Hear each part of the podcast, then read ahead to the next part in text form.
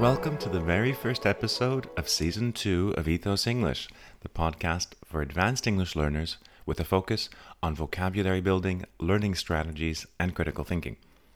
I'm thrilled to be back. Let me start out by explaining the format as it's changed slightly from last season. At the end of each episode, I'll define or paraphrase all of the key vocabulary. When you consult the show notes at ethosenglish.com slash podcast, you'll find links to all of the resources I mention, whether they be essays, videos, or other podcasts. You'll be prompted to sign up to my newsletter, and by doing so, you'll get a monthly review of the latest episodes with a link to a Quizlet flashcard study set to learn that month's vocabulary by heart. Today I'm recording bright and early I tried to record this yesterday, but Barcelona on a Sunday afternoon is pretty noisy. Luckily, first thing in the morning, the only background noise is the birds. So let's get going before my neighbors wake up and start making a racket. So today I'll be talking about the zombies in our midst. And I was inspired to talk about this after reading about Paul Krugman the 2008 Nobel Prize laureate for economics and New York Times columnist. And he came up with this idea. Well, I don't know if he came up with it, but he's definitely popularized it of what's called zombie ideas. That is, ideas that refuse to die despite overwhelming evidence to disprove them. And I find this idea very compelling because I think zombie ideas are everywhere, even in education. And today I'm going to talk about uh, zombie ideas in economics in the news, and then I'm going to talk about a zombie idea in language learning, and more importantly, I'm going to provide you with an antidote to this zombie idea. Now, last month, the new British Prime Minister Liz Truss and her Chancellor of the Exchequer, Kwasi Kwarteng. Uh, Chancellor of the Exchequer means finance minister. That's the term we would use in most other countries, but the UK has a special name for this post. It's the number three in the UK government after the Prime Minister and the Deputy Prime Minister. The Chancellor, for short, sets economic pa- policy, including spending and taxation. So, uh, Kwasi Kwarteng, the Chancellor, this new chancellor under the new prime minister, Liz Truss, last month announced these massive tax cuts that disproportionately benefit the most affluent members of society. And this announcement was a bit of a bombshell. It was a shock to a lot of people. And it had a negative impact on the UK's perceived creditworthiness in the international capital markets. And it's not had the effect they were hoping for. Mostly because the government simply doesn't have the money to pay for these tax cuts, and they have to borrow money from capital markets to finance these tax cuts. And uh, as it turns out, international investors have been spooked by this move. If an investor's spooked, they're they're made nervous by something, and this is driving up the government's borrowing costs and actually undermining economic growth rather than boosting it. So, this is a zombie idea this idea of increasing growth by cutting taxes. This obsession with lowering taxes is a zombie idea, according to Paul Krugman, not according to me. I'm just uh, repeating what he said. And um, an example of uh, a more egregious example of the this package of cuts was the scrapping of bankers' bonuses. So until now, the UK had a cap, a limit on how much the bonuses that a banker could receive, at least tax free. And so the UK is going to scrap these limits. They're going to get rid of them. And um, I'm not going to go into any further details about this story except to point out that it's worth reading up on. And if you are interested in reading up on it, I would highly recommend the opinion piece for The Guardian newspaper that Gordon Brown wrote. Gordon Brown served as a member of parliament, uh, Chancellor of the Exchequer, like Kwasi Kwarteng, uh, which, as uh, I should point out, I kind of enjoyed reading about this. Kwasi Kwarteng has been nicknamed by some people in the media as Kamikaze Kwarteng because his plan is a bit suicidal, it would seem. Uh, which sounds funny until you realize that he's going to be taking everyone else down with him, too. So it's not like he's uh, on his own in this uh, suicide mission, unfortunately. So, yeah, Gordon Brown was once upon a time in Kwasi Kwarteng's shoes. He was Chancellor as well as Prime Minister, uh, all of this under the Labour Party. So I'm going to include the link to this opinion piece. I highly recommend reading it. And um, now, going back to Paul Krugman and this idea of zombie ideas. Well, he actually wrote a book specifically about zombie ideas in the realm of economics. And this book is called Arguing with Zombies Economics, Politics, and the Fight for a Better Future. This was published back in 2020.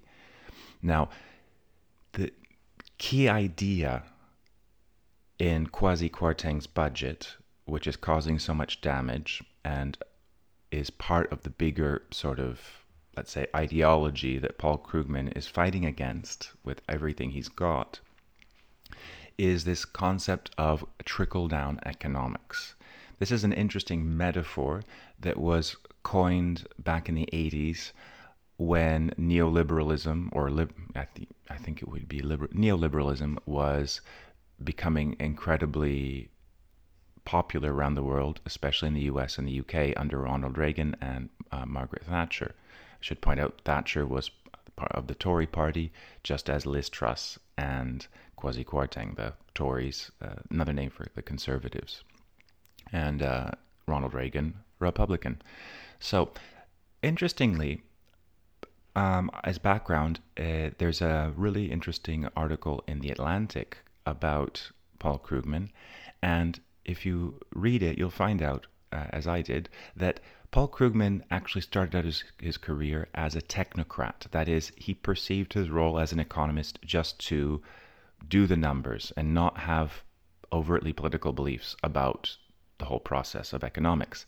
And he was actually employed briefly in the White House when Ronald Reagan was in power in the 1980s. So he was right at the heart of the engine of trickle down economics. I'm sorry for mixing metaphors here, an engine of trickle down economics. And so, just to explain briefly, trickle down economics is the idea that additional wealth gained by the richest people in society, often through tax cuts, will have a good effect on the lives of everyone. Uh, and this is uh, based on the assumption that the rich, the affluent, will put their extra money into businesses and investments. And this comes from the verb in English trickle, which means uh, when a liquid flows slowly in drops or in a thin stream like raindrops down a pane of glass, like a window on a rainy day. Um, and the other day, a friend of mine, Anthony, who's also an English teacher, hello, Anthony, hope you're listening, um, he pointed out, I thought it was quite interesting that this metaphor, I don't know who came up with it, this idea, trickle down economics, because huge areas of the economy have been sort of engineered in, under, in, under different governments based around this principle. And he points out that it's actually a very sad metaphor because when you think about it, first of all, like when do things trickle? Well, when it's raining and it's it's very slow. And if you look at a drop of water going down a pane of glass, it goes very slowly and it doesn't go in straight lines. And his point was that as far as metaphors go, it's not very inspiring. And he contrasted this with a different idea. He said, What about what would be the opposite of trickle down economics? And he wrote on Twitter, What about bubble up economics? this idea of, of the opposite idea of wealth coming rising to the top from a, from below and bubbling up. And I thought that was a beautiful image. I thought it was very clever, uh, actually thinking about the metaphor more visually we have to activate metaphors because sometimes they end up dying in our minds and we forget they're even metaphors. But anyway, I won't belabor this point. Um, so, zombie ideas, they're in the economy and they have real effects. This obsession with tax cuts is not supported by uh, research, especially when co- countries don't have the money to finance them. And the idea is that, um, as the Atlantic article points out, uh, Paul Krugman has become a strident critic, and he's become so critical of this new uh, this obsession with what he sees as something that's not viable anymore. It hasn't worked, and it's caused real suffering. And he he's strident. That is, he's incredibly critical to the point of annoying people. And the article is very interesting because it talks in about about how basically the author of the article suggests that he's mostly right, but that he doesn't actually reach his critics because he's so angry in his approach to criticizing them. And that reminded me of discussions I've had recently with people who I disagreed with and how we really have to guard against being too self righteous and getting too angry because then we end up alienating the people we're trying to uh, convince or at least help see things from a different perspective. So, if you ever struggle with talking to people you disagree with, this Atlantic article about Paul Krugman is interesting for that reason too. Now, today I want to talk about a zombie idea in the world of education because zombie ideas are everywhere. It's not just they're not just in economics, and uh, I find it. I, I, I challenge you to go out and try to find zombie ideas of your own, that ideas that you think have outlived their usefulness out in the world there are plenty of them. They're all over the place. And it's our idea to spot them and stab them through their unbeating heart. so, last week I spoke at a conference here in Barcelona called Innovate ELT, and it was about uh, innovating in the area of language teaching in English. So, I talked a lot about this idea of zombie ideas in English language teaching. And so, what is this zombie idea, or one of them, because there are loads, too many to mention in one episode. But the one I'm going to be focusing on today that is important for you if you are wanting to improve your English. So, I was talking about how there's a lot of evidence to show that a huge part of our language development is incidental. That is, it happens while we're using language, but not when we're explicitly studying it. And I read a book about this recently by Geoff Jordan. Uh, he's a, a, writer in uh, the ELT field, uh, all about this and how basically English teachers disregard the evidence that's right in front of them because we're so used to doing things in a certain way. And like Krugman, I'm kind of pissed off. Um, and why? Why am I pissed off? Because so much of English language teaching still focuses on the explicit learning of grammar, which we know doesn't actually lead to increased fluency in the language. So basically, we're spending loads of hours every week in our classrooms and encouraging our students to go home and spend loads more hours doing more of what doesn't work, kind of like uh, what the Tories are doing in the UK right now with the economy. And I was thinking that the fact that so many language teachers and their learners use these ineffective methods is a prime example of what we call the herd mentality. Uh, that is, people all doing the same thing, imitating what they see other people doing around them without questioning it. And so today I'm here to say dare to be different. Dare I say, dare to be better or more effective and devote more of your language learning efforts to getting input through reading and listening. So, my idea is not complicated, it's not too academic, but it is supported by academic research that explicit study can be helpful, but if you aren't doing a fair amount of reading and listening in English, your English isn't improving at the rate it should be. But that's not to say that explicit study isn't helpful. It is. And I'm going to give you a tip today, which is about rather than learning grammar, if you are going to study, I think it's really helpful to develop your ability, hone your ability to notice patterns in language that you otherwise wouldn't have picked up on. So think about studying not so much as something where you're absorbing information, but you're actually becoming more perceptive. You are better able to notice patterns because English, like any language, is full of patterns. And you can become better at noticing them. And so then, as you're reading, as you're listening, you will naturally learn more from that input. So, here's today's language learning strategy. Earlier, I mentioned how the Chancellor of the Exchequer in the UK sets economic policy. Now, the word set is one of a group of verbs like get, go, take, make, do, have, give, and put, all these really short common verbs in English that we call delexicalized verbs. We give them this name because on their own they often contain very little meaning, yet are the building blocks of the most common word combinations in English. That is what we call collocations. Because these words are seemingly easy, English learners don't notice them. Or rather, you don't notice how they're part of a larger chunk of language and sounding natural English depends on you noticing and learning these collocations.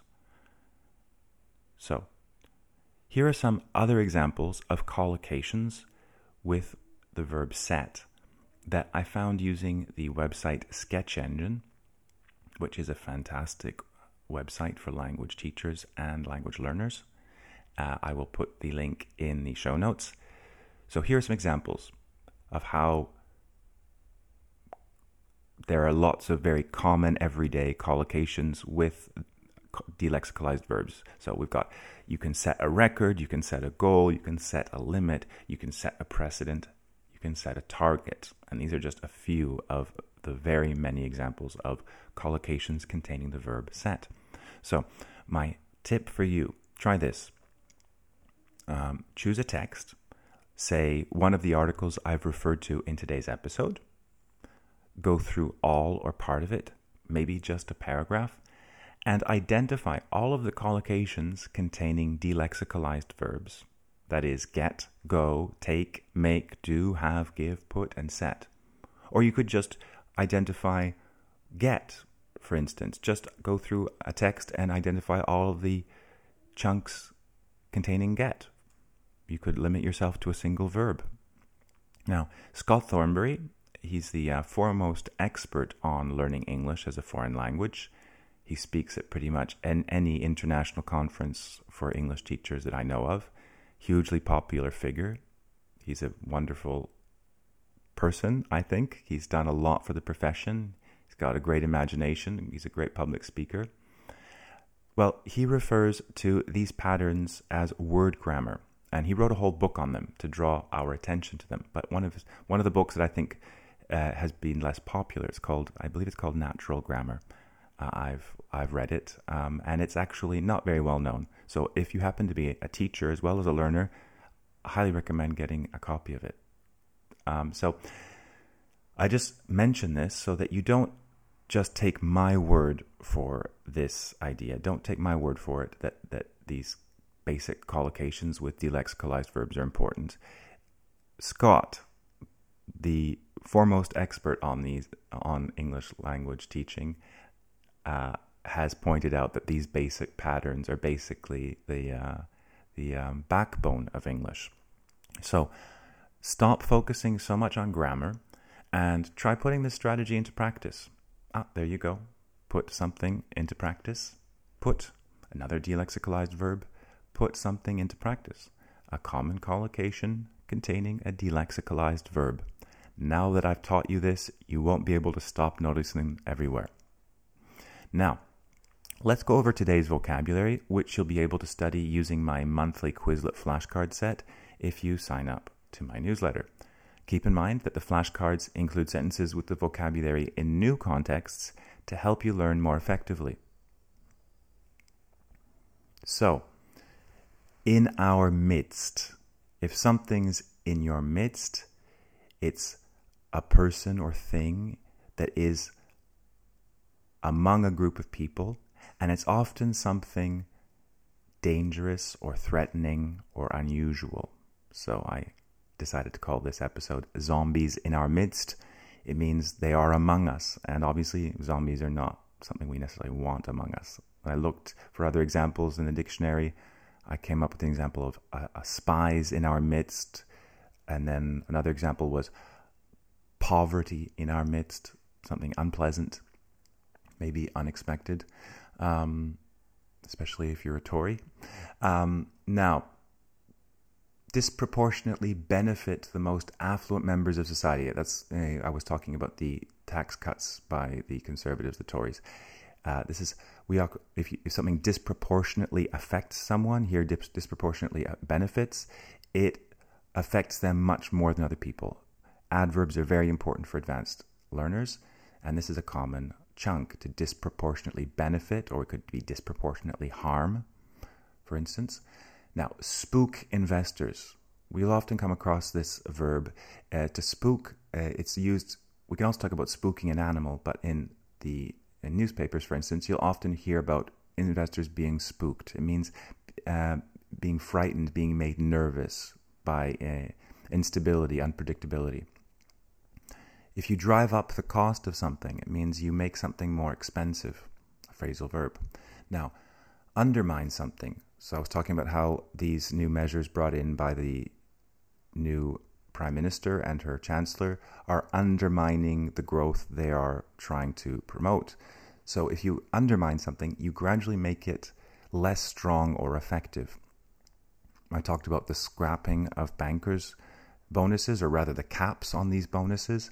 If you scrap something, you get rid of it. You decide not to use a plan or system because it's not practical trickle down economics, a belief that additional wealth gained by the richest people in society will have a good economic effect on the lives of everyone because the rich will put the extra money into businesses, investments, and so on. Trickle, when a liquid flows slowly in drops or in a thin stream, like raindrops down a pane of glass. A herd mentality, when people behave like animals in a herd and stick together without questioning the direction they're going in. Pick up on something. If you pick up on something, you notice it, especially when other people haven't. Now, at one point, I said, when I was giving you this tip about noticing delexicalized verbs, I said the following I said, choose a text, say one of the articles. Now, notice how I used say in a particular way. I used it here to attract attention to what I was about to talk about, namely the articles. I'm drawing your attention to the fact that you don't have to go looking for texts to practice, to put into practice my tip. I've given you reading to do, let's say, as homework. So we use say in this way when we're about to mention uh, an idea, a suggestion, and we want to draw attention to it. And finally, I talked about Scott Thornbury being the foremost expert on English language learning and teaching. If someone's a, the foremost expert on something, they're the leading expert. That is, the expert with the most authority. So, thank you very much for listening. As I said, I'm really happy to be back for another season. I'd love to hear from you.